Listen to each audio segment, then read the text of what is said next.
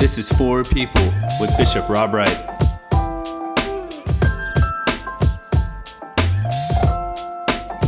Welcome to For People with Bishop Rob Wright. I'm your host, Melissa Rao, and this podcast is a conversation on the For Faith weekly devotional sent out every Friday. You can find a link in this week's For Faith and a link to subscribe to For Faith in this episode's description. Bishop, it's good to be with you today. We're going to be talking about Moses and the women in his life, uh, according to Exodus chapter 1, verses 8 through chapter 2, verse 10 and oh my gosh i was so excited when i read when, when i read your devotional because i kind of had this idea that we're talking about badass women in the bible. So that's right. I know right? I was really excited. And so i'm what i really want to start with you i want to focus in on my very favorite sentence and this whole devotional is filled with tweetable tweets i just have to say but my favorite is that's how God's most amazing intervention in human history began with the defiant, genius faith of a few women. That's right. And they got me super jazzed. So, my question to you is this You then go on and say, they found the edge of things and made their faith stand there. There was a number of things that came to my mind. The word shrewd is one of them. And so many men get credited for being shrewd, and I have a sinking suspicion that that women actually are um, have practiced shrewdness far more than men do because they've had to. My question for you is this: I'm wondering what you mean by the edge of things and where the edge of things might be currently.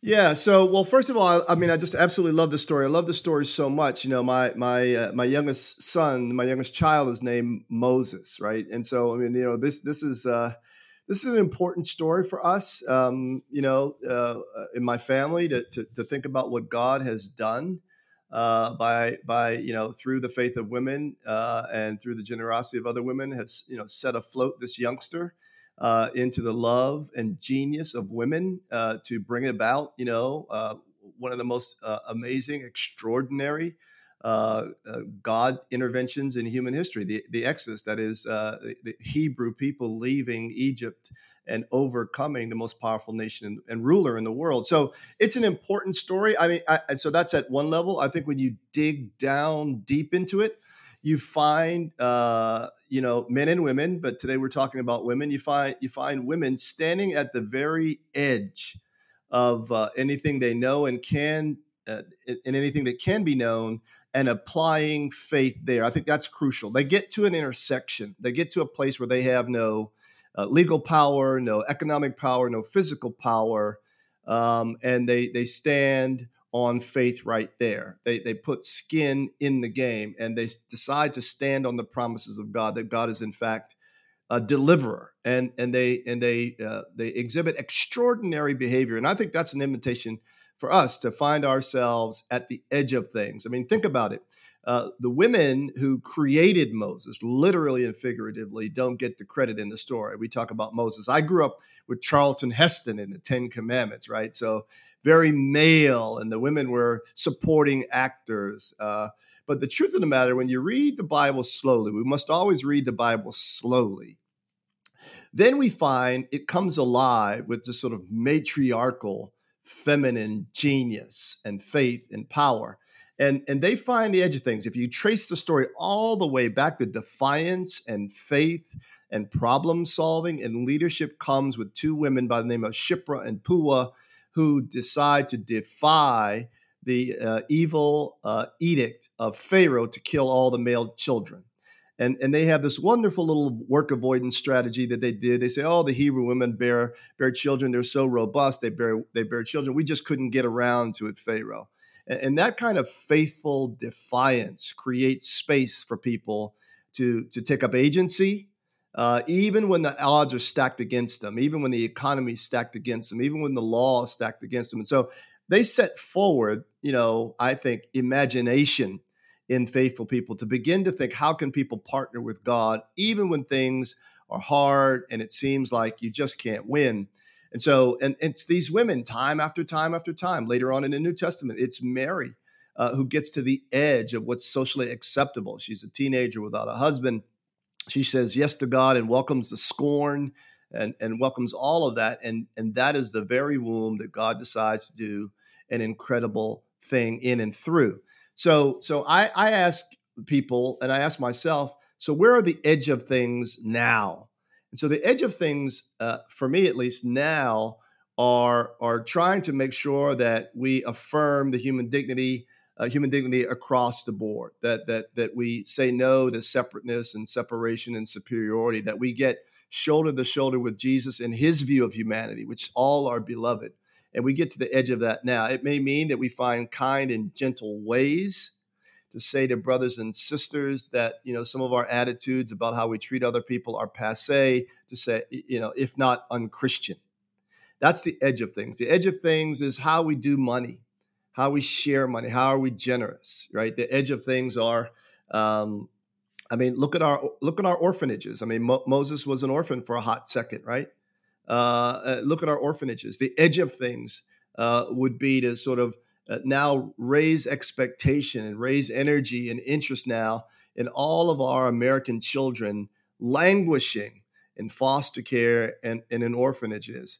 Um, maybe the most patriotic thing we can do is to welcome our American children from our American orphanages into our American homes, right? And so uh, Pharaoh's daughter in the story does that. She uses her privilege, she uses her wealth, she uses all the resources that she has, extraordinary resources, to make space for a little boy from nowhere and from a bunch of nobodies. And this, I think, is that's the edge of things. She stood while she was out bathing, the story says.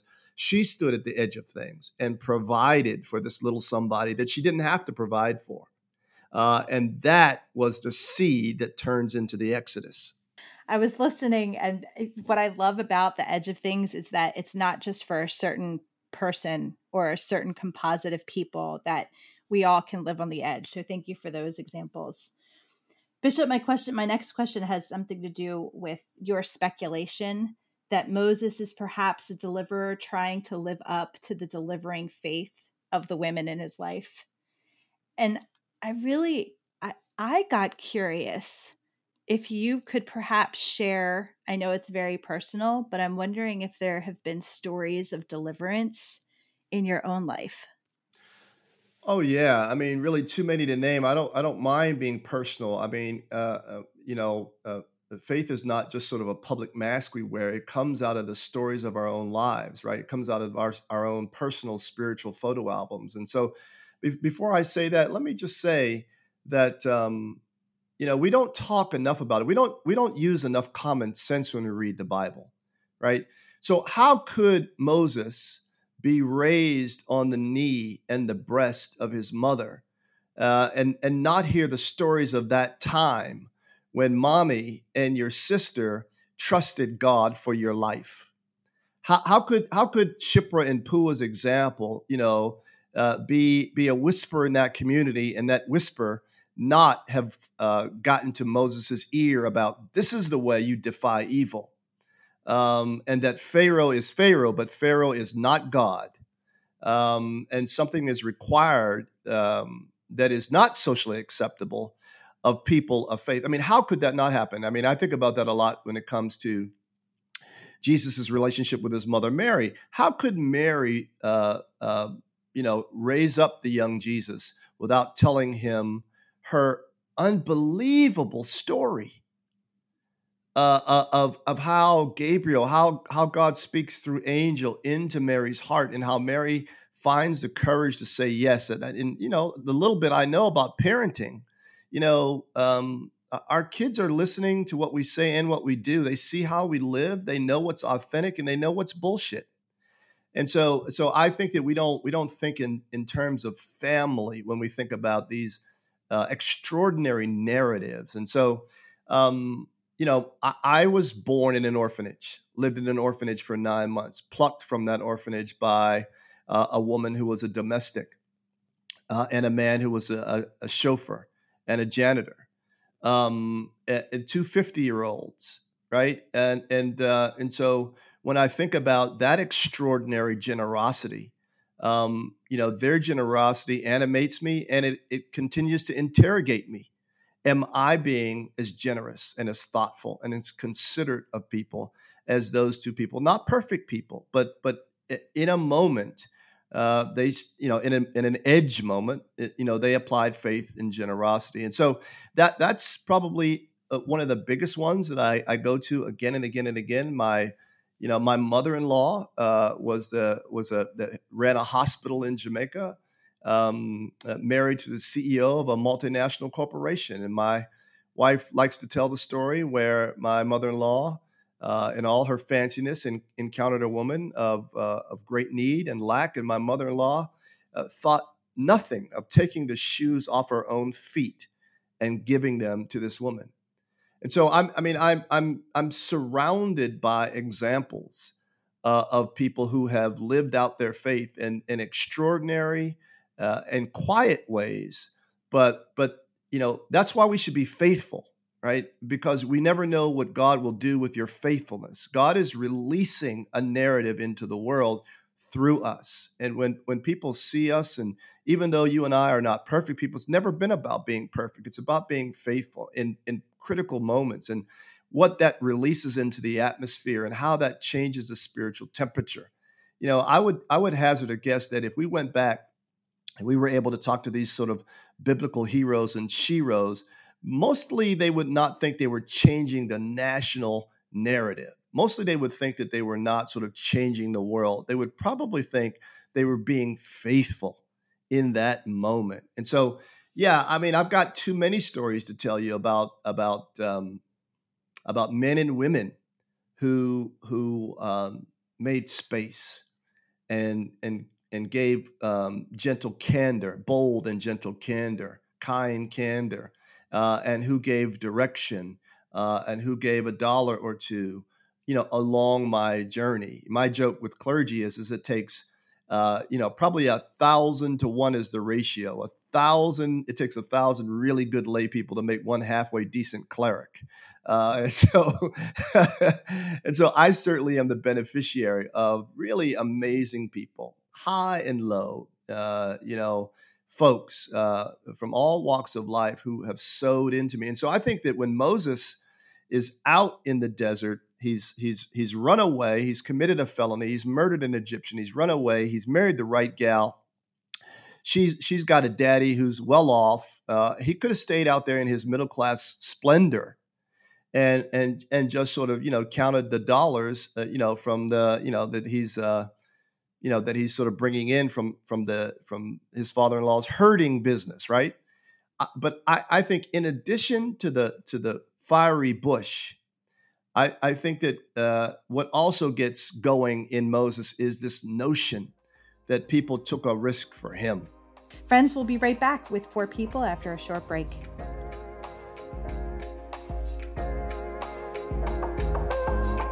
If you're enjoying For People with Bishop Rob Wright, we encourage you to subscribe. You can follow us on Instagram and Facebook at Bishop Rob Wright. Welcome back to For People with Bishop Rob Wright. Bishop, why on earth do you think there's such a strong contingent throughout history and even in our current times that tries to suppress women and their voices and their shrewdness and their brilliance and their genius and their faith? Yeah, I, you know, uh, we know about patriarchy, we know about misogyny. It's just another expression of sin. And So my my short answer, it's sin it's sin that we we've, we've built into to, to a system. We've discounted the genius of 50% of the species, uh, the female, you know, our, female, uh, women, our, our um, and, and, and we, we've done this. Um, and it's been, we've given one another permission to do this. And sadly enough, as a father of two daughters, um, you know, it gets in their bloodstream and and then and then women begin to question themselves, their own contribution, value, dignity, worth, intellect, um, incisiveness, uh, uh, confidence, leadership, and that really is tragic. Um, and it's just another expression of of the harm that we do to one another. And so again, it's it's sin. It's not aligned with anything uh, in our faith.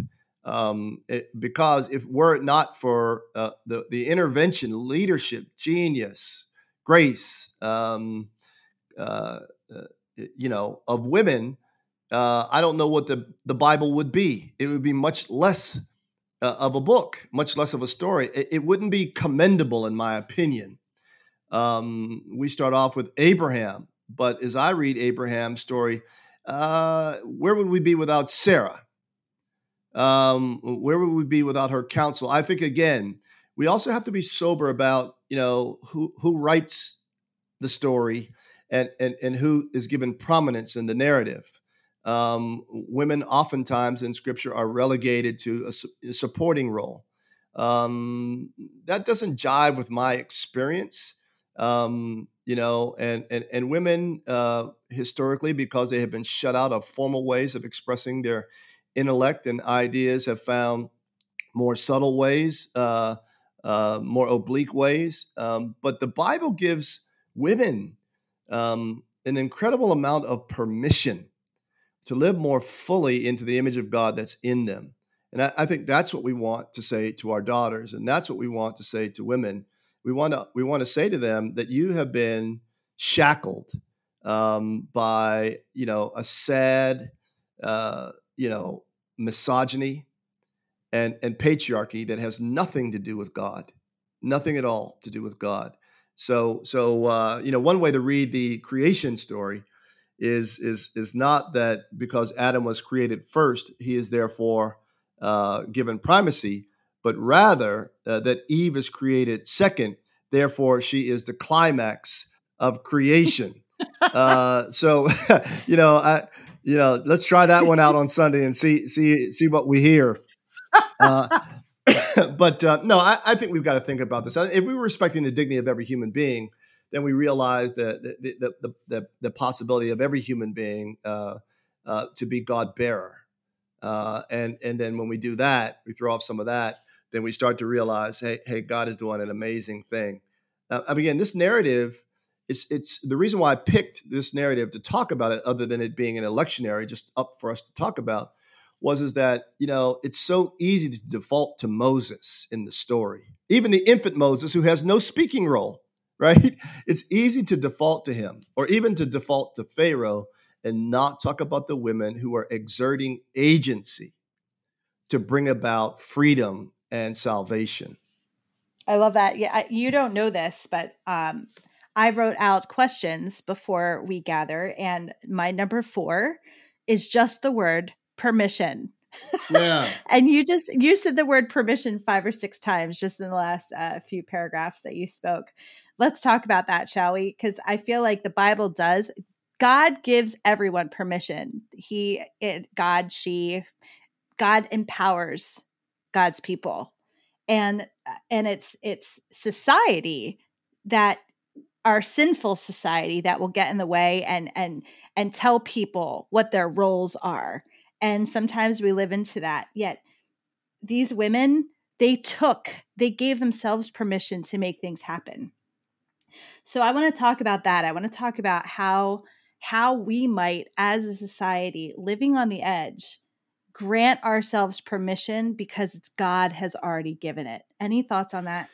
Well yeah, I, I mean, I, I think that we have permission to an invitation, uh, you know, by God through these holy narratives, through the Holy Spirit, to be partners with God in creating God's kingdom wherever we are. And and you know how I wish that that was persuasive enough for us, right? I, I think that what these women are doing in this story is they're doing some heavy duty theology here they're recognizing that the powers and principalities of their day to day life are not God. And they, they choose God. That's going back to the edge of things. They choose God uh, at the edge. And so, yeah, it saddens me to hear so many uh, uh, girls, uh, adolescent girls especially, already struggling, you know, with with these projections and and and how to sort of manage this misogyny that's in the air um, you know, I could, I could, one of the reasons why I'm an Anglican, one of the reasons why I'm an Episcopalian is I, I could never be a part of a church that, that did not see leadership gifts in 50% of the species. I, I could never be a part that, you know, and, in close to home, you know, since we've been worshiping online, my family and I every Sunday do morning prayer together. And uh, it's it's really been a blessing these last almost six months. And what my kids have begin begun to sort of notice in the prayer book that we love and that they know and were raised on is all of the male uh, references to God. And so we have decided as a family, after a, a pretty significant co- series of conversations, to change many of the words and phrasing so that we talk about God as God, right? And and and I think this is the beginning of things. I, I think that um, uh, uh, unfortunately, this sort of overuse and and you know sort of default to male language can disempower people. And so they never get to permission because they feel disempowered right out of the gate. They see the Moses, they don't see Miriam, uh, right? They don't see Jochebed. Um, and so this is this is why we wanted to write this. We want to make sure that we talk about this. You you talked about badass women in the Bible. Yeah, yeah. The, the Bible is, I mean, it's littered with badass women uh, who decide to take up agency. And, and this this sort of also checks the box on this notion that Jesus brings forward too is that leadership is is available uh, to anybody, anytime, any place. And and so and we echo this uh, in our baptismal covenant, right? That that we're alongside God and resisting evil. We're alongside God and uh, respecting the dignity of every human being. We're alongside God when we strive for justice and peace among all people.